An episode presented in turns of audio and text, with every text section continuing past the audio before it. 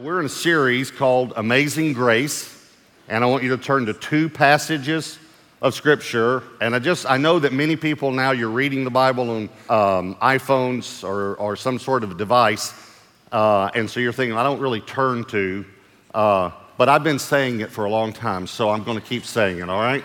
turn to two passages of Scripture uh, 1 Corinthians 3 and then Revelation 20.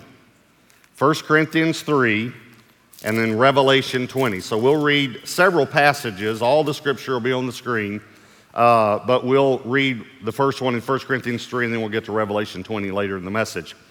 We've been talking about grace, that we are saved completely and totally by God's grace through our faith. So we do have a part. Some uh, who preach grace would preach that we don't even have a part, but that's it's just not true. All through Scripture, uh, we have a part to receive God's grace. So it's by grace through faith, and it's not by works. We're going to read that verse in just a moment. But do our works matter? So I want to share with you, I've shared with you the last two weeks about our, how we relate to the law. So this message is called Amazing Works. Amazing Works. How do we understand grace and works?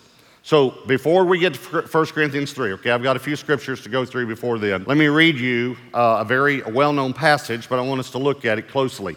Ephesians 2, verses 8 through 10 says, For by grace you have been saved. There again is the past tense nature of salvation that we looked at a few weeks ago. You have been saved through faith, your part. And that not of yourselves, it is the gift of God. Because it's grace, it's a gift. Now, watch verse 9 carefully. Not of works. It's a gift, it's not of works, lest anyone should boast. Verse 10 For we are his workmanship, created in Christ Jesus. I'm going to come back to that phrase created in Christ Jesus for good works, which God prepared beforehand that we should walk in them. I just want you to notice that there were two prepositions in these, there, there were more, but two we're going to talk about by and for. We're saved by grace for good works. So we're not saved by works, but we're saved for works, for good works. We're not saved by works, good works, but we're saved for good works. So, but we are saved by grace. That has to be nailed down and understood. And then it says, created in Christ Jesus. This is uh, something I don't think many, many people think about. Uh, 2 Corinthians 5.17 says, Therefore, if any man be in Christ, he's a new creation. Listen, when you got saved, you were created in Christ Jesus. You're, you're a new creation. And when you became a new creation, he created you for good works. Now, I, am um, kind of known for these little simple sayings I say. They're so simple that they're, they're kind of humorous, you know, and I know that. Uh, they, seem, they seem too simple, but I need to say this, and hopefully it'll help us understand, okay? Um, good works are good.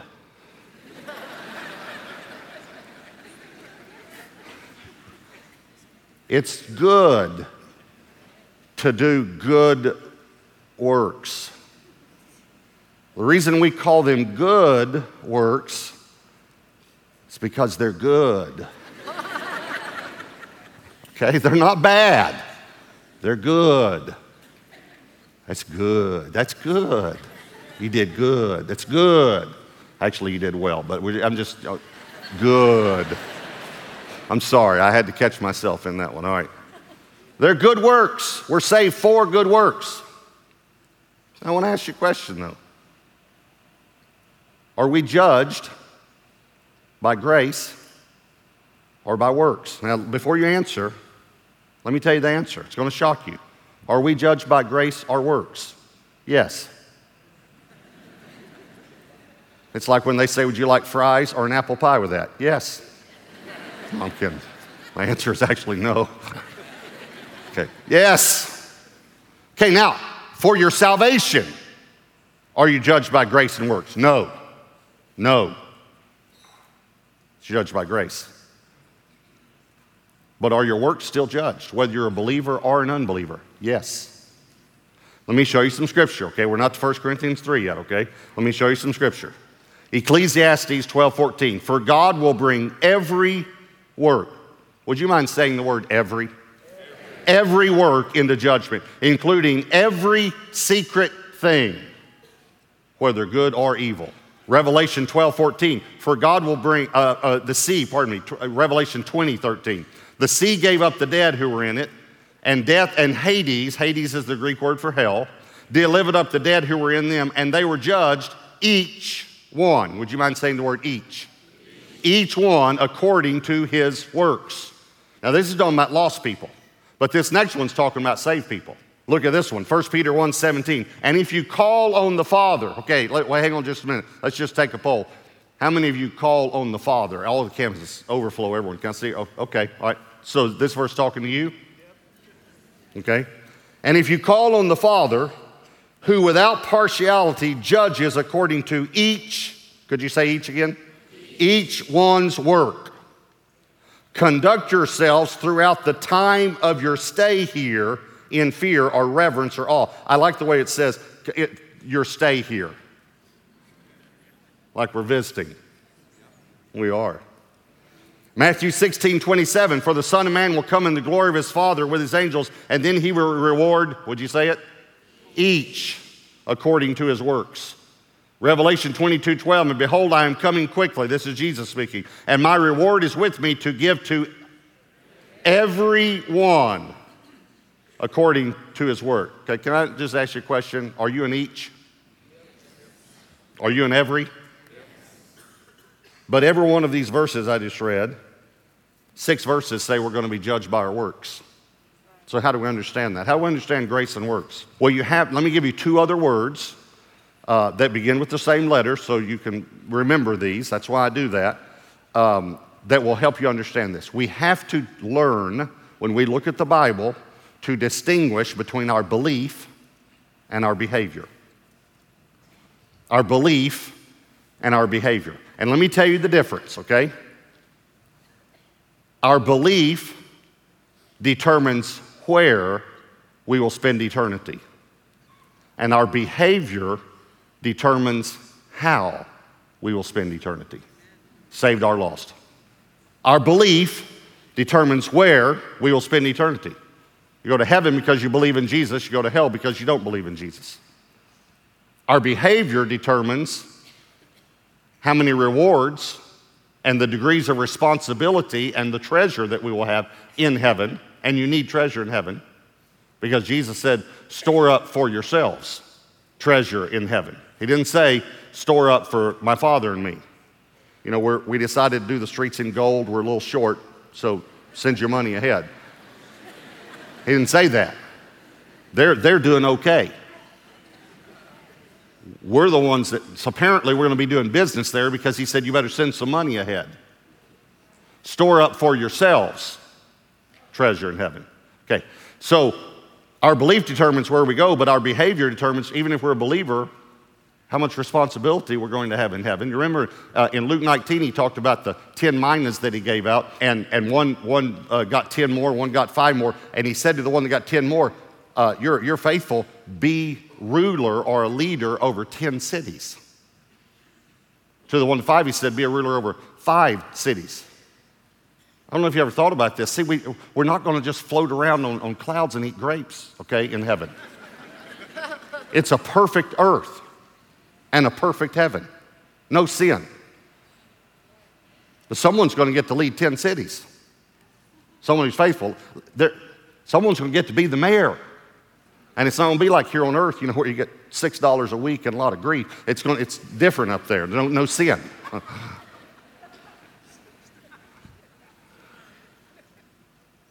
Listen, your belief determines where you spend eternity, your behavior determines how, even if you're an unbeliever.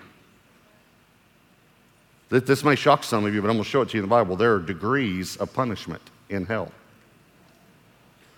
So we need to understand. So here's what we need to understand there are two judgments. Some people think there's only one judgment. There are two judgments the judgment seat of Christ and the great white throne judgment. At the judgment seat of Christ, every person who's at the judgment seat of Christ is a believer.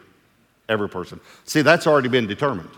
And every person who's at the great white throne judgment is an unbeliever. That's already been determined. It's not determined at your judgment whether you go to heaven or hell. You determine that on this earth. It's appointed unto man once to die, after that, the judgment. You get to determine which judgment you attend, but only while you're alive. If you walk out of here and you're killed in a car wreck and you haven't believed in Jesus, you've determined which judgment you're going to attend. You, you have a chance right now while you're on this earth. Once your life is over, you have no other chances. You need to know that. So there's the judgment seat of Christ and the great white throne judgment, and believers are at one and unbelievers are at the other. And at each judgment, listen, this is going to shock some of you, but at each judgment, your works are judged. Your works are judged. And I'm going to show you in Scripture, right? So, here, those are the two points I want to cover. Number one, the judgment seat of Christ. I want to show you what happens at the judgment seat of Christ. Now, are you in 1 Corinthians 3? Hello? Okay, I'm not there yet. Okay. Let me show you two verses first, okay? These verses are written to believers. They're written to believers. 2 Corinthians 5, verse 10 says, For we must all, all appear before the judgment seat of Christ.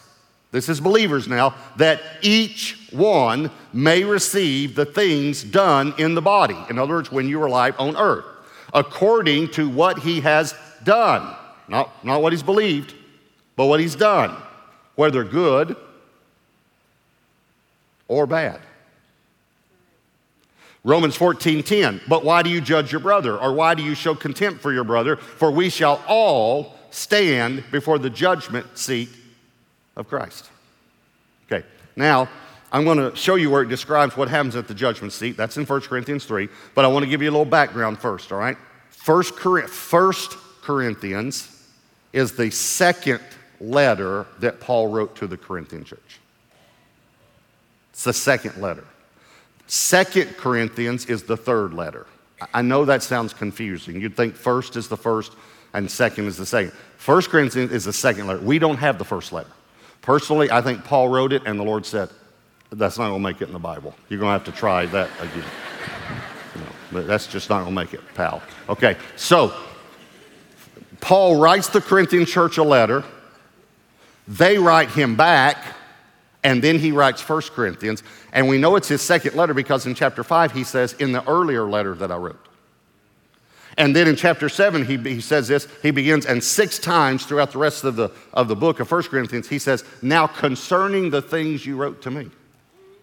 He says that in, in chapter 7. The rest of the time, he'll just say, Now concerning, now concerning, now concerning. He's answering questions that they had in their letter to him from his letter to them. Are y'all following me? Okay. So, one of the things he's talking about in 1 Corinthians 3 is that there had begun to be a division in the church. And there were people saying, Well, I was led to Christ by Apollos and he taught us this, and you were led to Christ by Paul, and so we're, we're different. And, and here's something that I wish the body of Christ could connect to today, and that is that Paul said, Oh, listen, you can have differences, but you can't divide. It's carnal when you divide. Don't be divided from other believers, even though you might have differences. That's okay. All right, so we're coming on that conversation. 1 Corinthians 3, verse 10. According to the grace of God which was given to me, as a wise master builder, I have laid the foundation, and another builds on it. Now, listen to me for a moment. Some people would think that the other would be Apollos. That's not true. Apollos was laying foundations too. The, one, the other that builds on it is you. So I'll show you that. You'll see that in Scripture, but you need to understand that, all right? Now, watch. And another builds on it. But let each one, you're in each, remember? We, we, just, we determined that. Take heed how he builds on it. For no other foundation can anyone lay than that which is laid, Jesus Christ. So these, he's talking to believers, they're building on Jesus Christ. Now, if anyone, if anyone, see, if anyone, that's us today, builds on this foundation, that's Jesus, so these are believers, with gold, silver, precious stones. Now, watch the next three he names wood, hay, straw.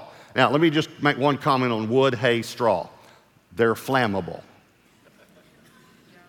That's important because there's a fire coming. even for believers. Wood, hay, straw, watch verse 13. Each one's work will become clear, for the day will declare it. Because it will be revealed by fire, and the fire will test each one's work. I don't need to remind us where each is, right? Okay. Of what sort it is. If anyone's work, which he's built on it, endures, he will receive a reward. If anyone's work is burned, he will suffer loss. He'll lose his reward. Now, watch this though. He doesn't lose his salvation though. It's very clear. But he himself will be saved. Yet so as through fire, because we're saved by grace. But our works matter. You, you, can be, you can be a believer and do eternal works or temporal works. And the things you do for eternity will last. And the things you don't do for eternity will be burned up. And you'll receive a reward for the things you did for with eternal value, but you won't receive reward for the things you did for temporal value. Um, as a matter of fact, we, there's a real famous passage on being rewarded and even losing rewards that many people just don't seem to tie into this whole uh, context that we're talking about here. It's in the Sermon on the Mount. Matthew 6, verse 1, Jesus said, Take heed that you do, your that you do not do your charitable deeds before men. Now, here's the, here's the key to be seen by them. It, it's your motive. In other words, somebody might know that you do it, uh, but you didn't do it to be seen. Otherwise, you have no reward. You have no reward from your Father in heaven.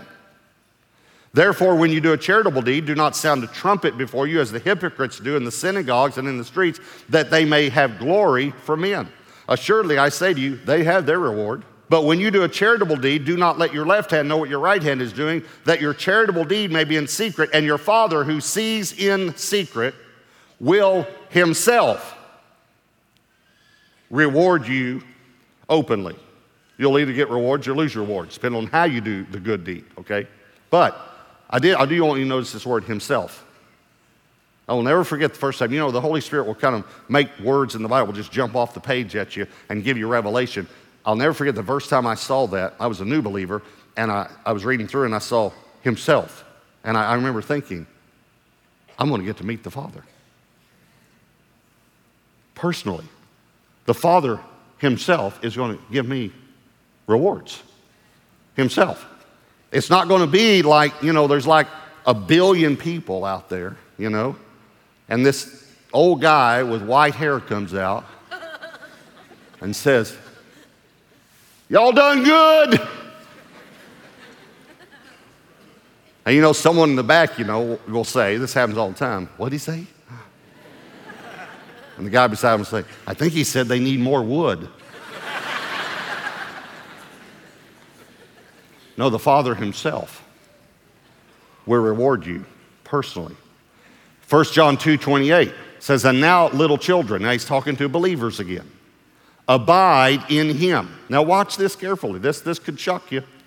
That when he appears, we may have confidence, now watch this, and not be ashamed before him at his coming. What? And not be ashamed. And he's talking to believers. Why would a believer be ashamed when Jesus comes? Well, it's real simple because he, he realizes he's wasted his life. That he put his faith in Christ, but he never got around to attending some equipping classes like he just kept thinking he should. Never, never really went through the catch the vision class. I'm just contextualizing it for us, okay? Ne- never went through Freedom Ministry or Kairos, never led a small group, never did take the challenge to be a tither, never did, you know, uh, give the heart for the kingdom, never did witness, never learned to do that, never led anyone in the baptism of the Spirit, never went on with Jesus. He just attended church.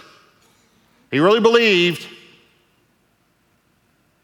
but he didn't make his time count. And he said, we, we, we need to abide in him because otherwise you're going to be ashamed. Even as a believer, you're going to be ashamed. You, you follow me?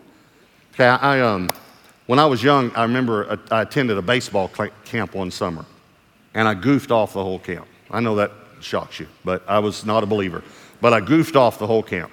and I played pranks on people, several that were pretty good. But anyway, um, I did that. And so at the end of camp, the last night we gathered for dinner, I remember walking in this room where we had the meals, and over on the side there were these tables and there were trophies. And I remember thinking, you didn't tell me there were going to be awards. I wouldn't have goofed off this whole week. And, and I did, obviously, I didn't get any awards because I goofed off all week. I was ashamed. But guess what? I was at the camp because my father paid the full price for me to be there. But I didn't get any awards. So there's the judgment seat of Christ. Here's the second judgment I want to cover the great white throne judgment. The great white throne judgment. Now, every person at the great white throne judgment is an unbeliever. And I want to show you how we, as pastors and leaders and theologians, came up with the name the great white throne judgment, all right? Revelation 20, verse 11. Then I saw a great white throne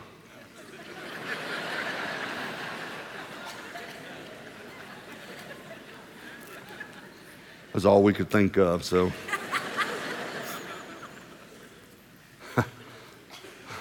then I saw a great white throne, and him who sat on it, from whose face the earth and the heaven fled away, and there was found no place for them. And I saw the dead, small and great, standing before God. Now, now watch carefully the grammatical tenses of these next few words because they're important. And books, plural, books were opened. And another book, singular, was opened, which is the book of life. Listen, right there, you just saw it belief and behavior. If you believe in Jesus, your name is written in the Lamb's book of life. But there are books that are recording our works. Books. And the dead were judged according to their works by the things which were written in the books. The sea gave up the dead who were in it, death and Hades delivered up the dead who were in them, and they were judged, each one according to his works. Okay, now, told you a moment ago there are degrees of rewards and there are degrees of punishment. Let me ask you a question. Will the guy who believes in Jesus, he really truly accepts Christ and gets saved, but he never witnesses, never wins anyone to Christ. He never really shares his faith. He never really spends time in prayer, reading the Bible. He, he never um, uh, tithes. Uh, he never gives generously. Will he receive the same rewards of the guy that witnesses, shares his faith, prays, spends time in the Word, tithes, gives over and above, above his tithe? Will they, receive the, will, they, will they receive the same rewards? No. No.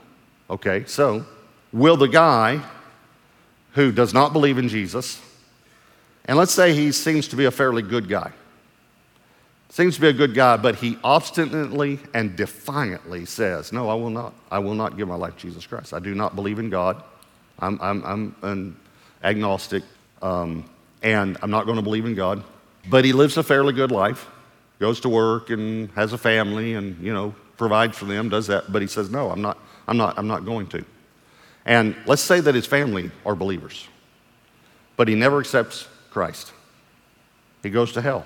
He's separated from his family that are believers and friends that are believers, separated from God for all eternity. But will he receive the same torment, the same punishment that Hitler will, who killed six million Jews and five million other people, by the way, 11 million people? Listen to me. No, he won't receive the same because God's a just God. It's a righteous judgment. He's going to judge every person. Every, I just I read you those scriptures. Go back and listen to it again. He's going to judge each and every person according to his works. It matters how you live. It matters. But we go to heaven because we believe, we go to hell because we don't believe. Uh, let me show you degrees of torment. Okay? Degrees of judgment. Watch this. Matthew 11, look at verse 20. It says, Then he began to teach the cities in which most of his mighty works had been done. I want you to notice this. This is the Bible. Most of his mighty works had been done because they did not repent. Woe to you, Chorazin! Woe to you, Bethsaida! For if the mighty works which were done in you had been done in Tyre and Sidon, they would have repented long ago in sackcloth and ashes. Tyre and Sidon were very, very well known for uh, tormenting the prophets and for idol worship. Verse 22 But I say to you, it will be, watch this, this is Jesus talking, more tolerable. Do you know what that, those words mean in the Greek? Less suffering. There will be less suffering it will be more tolerable for Tyre and Sidon in the day of judgment than for you. And the guy that's talking here probably knows what he's talking about. And you, Capernaum, who are exalted to heaven, will be brought down to Hades. For if the mighty works which were done in you had been done in Sodom, remember Sodom and Gomorrah? Now, watch this. This, this is one of the most amazing phrases you'll ever read in the Bible, and Jesus makes it it would have remained until this day. That's amazing. You know what he's saying? They would have repented, and my father and I would not have destroyed it. Sodom would still be here today if they had seen the mighty works that you saw. But I say to you that it shall be more tolerable for the land of Sodom in the day of judgment than for you. That's amazing. Most of his mighty works have been done. These three cities, by the way, uh, if you could imagine like the Sea of Galilee, like a circle right here, on the northwest corner of the Sea of Galilee, the shore there, a little off the shore, is Capernaum. If you went over to the northeast, it'd be Bethsaida, and then you go up from there, and it's Chorazin. It, it, these three make a triangle. It's called by scholars and theologians the evangelical triangle because it's, it's where Jesus did most of his mighty works. Let me, let me just bring that up to modern day the buckle of the Bible belt. I want you to think about this. Here's what he's saying You live in the buckle of the Bible belt, and you don't accept Christ. There are people who don't live here, they live in a very dark place. It's going to be more tolerable for them in the day of judgment than it will be for you. Because you heard the message. You had good Bible believing, spirit filled churches on nearly every block. It's more tolerable. We'll show you another one. Watch this carefully. This is written now to unbelievers. Even though it's written to the church in Rome, he begins to talk about unbelievers, okay? Romans 2, verse 5 says, But in accordance, in accordance, or to the degree, in accordance with your hardness and your impenitent heart, you are treasuring up, what an amazing term to use, treasuring up for yourself wrath in the day of wrath and the revelation of the righteous judgment of God. There again shows that every person will be judged according to his works because God's a righteous judge. He's going to judge righteously. But notice this you're treasuring up. Remember, Jesus said, You ought to store up treasure to believers. Okay, unbelievers are treasuring up wrath. That's what we just saw. You're treasuring up wrath for yourself in the day of wrath. Now, listen to me. I know this is, I know what I'm saying is strong. I know that. Listen, I'm not trying to scare you. I'm not trying to scare you. I, feel like a, a, a doctor who's giving you a factual report. I am giving you a factual report. I'm telling you, if you believe in Jesus, you're going to go to heaven. If you don't, you're going to go to hell. And listen to me, listen very carefully. If you have the thought, well, if I go to heaven because of my belief and my behavior means I get more rewards, well, uh, what I'm going to do is I'm going to believe in Jesus, but I'm still going to live like I won't. Listen to me. If you have that thought, if you, if you go down that thought and continue, and that's the way you live your life, you're not saved. You're not saved. Someone needs to tell you the facts. Here's the reason. Here's the reason. Because the Bible says, yes, we believe, that's how we say, but there's a prerequisite to believing. Here's what it says in several passages repent and believe. Repent means to change the way you think. So you can't believe until you change the way you think about your life. So if you say, well, I'm just going to live like I want to, I just won't have any rewards, no, you're not going to do that because God's a righteous judge. So I'm not trying to scare you. I feel like that doctor who's just giving you the facts and saying, listen, you have a deadly disease. You're going to die from this disease. But we have a cure. And I want you to know every one of us have a deadly disease. It's called sin. But I want you to know we have a cure. It's Jesus Christ. It's Jesus Christ and His blood and His blood alone. We have a cure. But these are the facts. Now, I'm going to share one more illustration. Before I do, I just wanted to say do you know that it specifically says that some believers will receive a stricter judgment? Do you know who will receive a stricter judgment? Now, this may shock you, but I will. I'm not that excited about it either.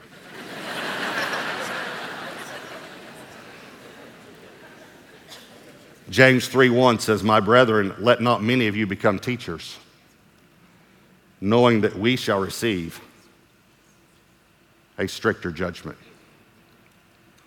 I started not to put that in because I thought about all the people, you know, saying, "No, that's okay. I, I don't need to be trained to teach one of the equipping classes." okay, remember I told you a moment ago about the, the awards at the baseball camp, and I said, if I had known if I had known that I would have received awards. Okay. Now we're talking about degrees of punishment. When I was young, I, I hate, hate to admit this, where I used to hang out uh, because it's going to it's gonna reveal my age, but I used to hang out at the skating rink. look, look, oh, yeah, oh, yeah. yeah. Okay, just, just for kicks, every campus, overflow rooms. How many of you used to go to the skating rink? Can I look at all the older people? We're going to have to win some younger people to Christ. okay, all right, so.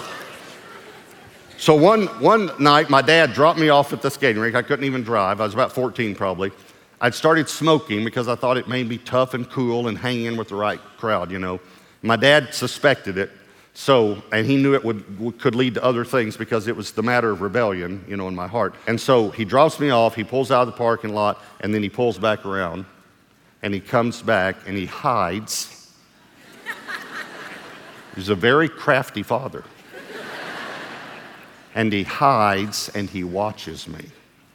And he counts how many cigarettes I smoke. And so when I get home, he confronts me when he comes to quote unquote pick me up, although he's been there the whole night. And he confronts me. And I try to lie and say, well, you know, I, he said, I saw you smoking. I said, yeah, I tried one, but, you know, I didn't like it. And, you know, he said, he said, I watched you smoke seven. And he grounded me for every, a week for every cigarette I'd smoked. The degree of punishment matched the degree of my offense. And I remember thinking again, if I had known, I had that thought a lot growing up. if I had known he was watching, the Father is watching. He's going to reward and he's going to punish. I want you to bow your heads and close your eyes. Every, every weekend, we, we ask ourselves a question. You, you might not know this, but I do it too. As I'm preparing the message, I ask myself, I ask the Lord, Holy Spirit, what are you trying to say to me through this message? And I allow the Lord to work on me as well. And I want you to do that. Lord, what are you saying to me? If you're a believer, and you keep feeling you keep feeling like I need to be I need to do something for God. I need to do something. That's a good thing. That's good works. Good works.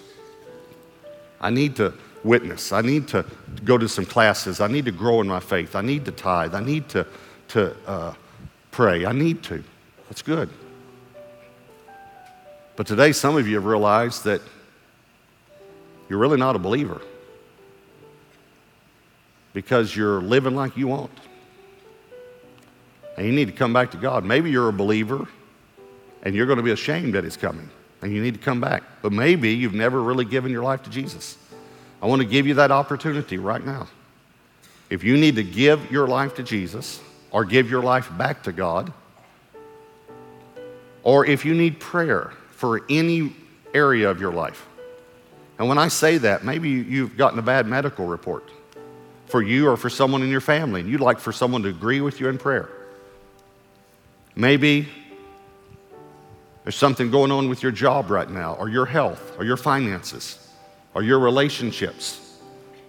You know, if you need prayer for any area of your life, even if you're a leader here at Gateway, you ought to come because even by you coming for prayer, it, it might help someone else who's not a believer think, well, you know, other people are going. I, I could go and just come down and, and say to one of our leaders, you know, I'm, I just need to get right with God.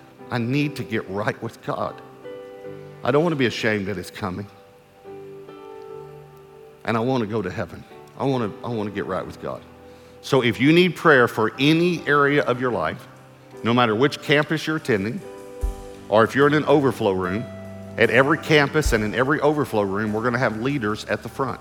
And at the, uh, on, at the second, on the second level at Southlake campus, we'll have leaders beside each exit. There are four exits, and we have leaders beside each exit. So you can just make your way toward an exit, and you'll see a person there with a name badge who's a leader that wants to pray with you.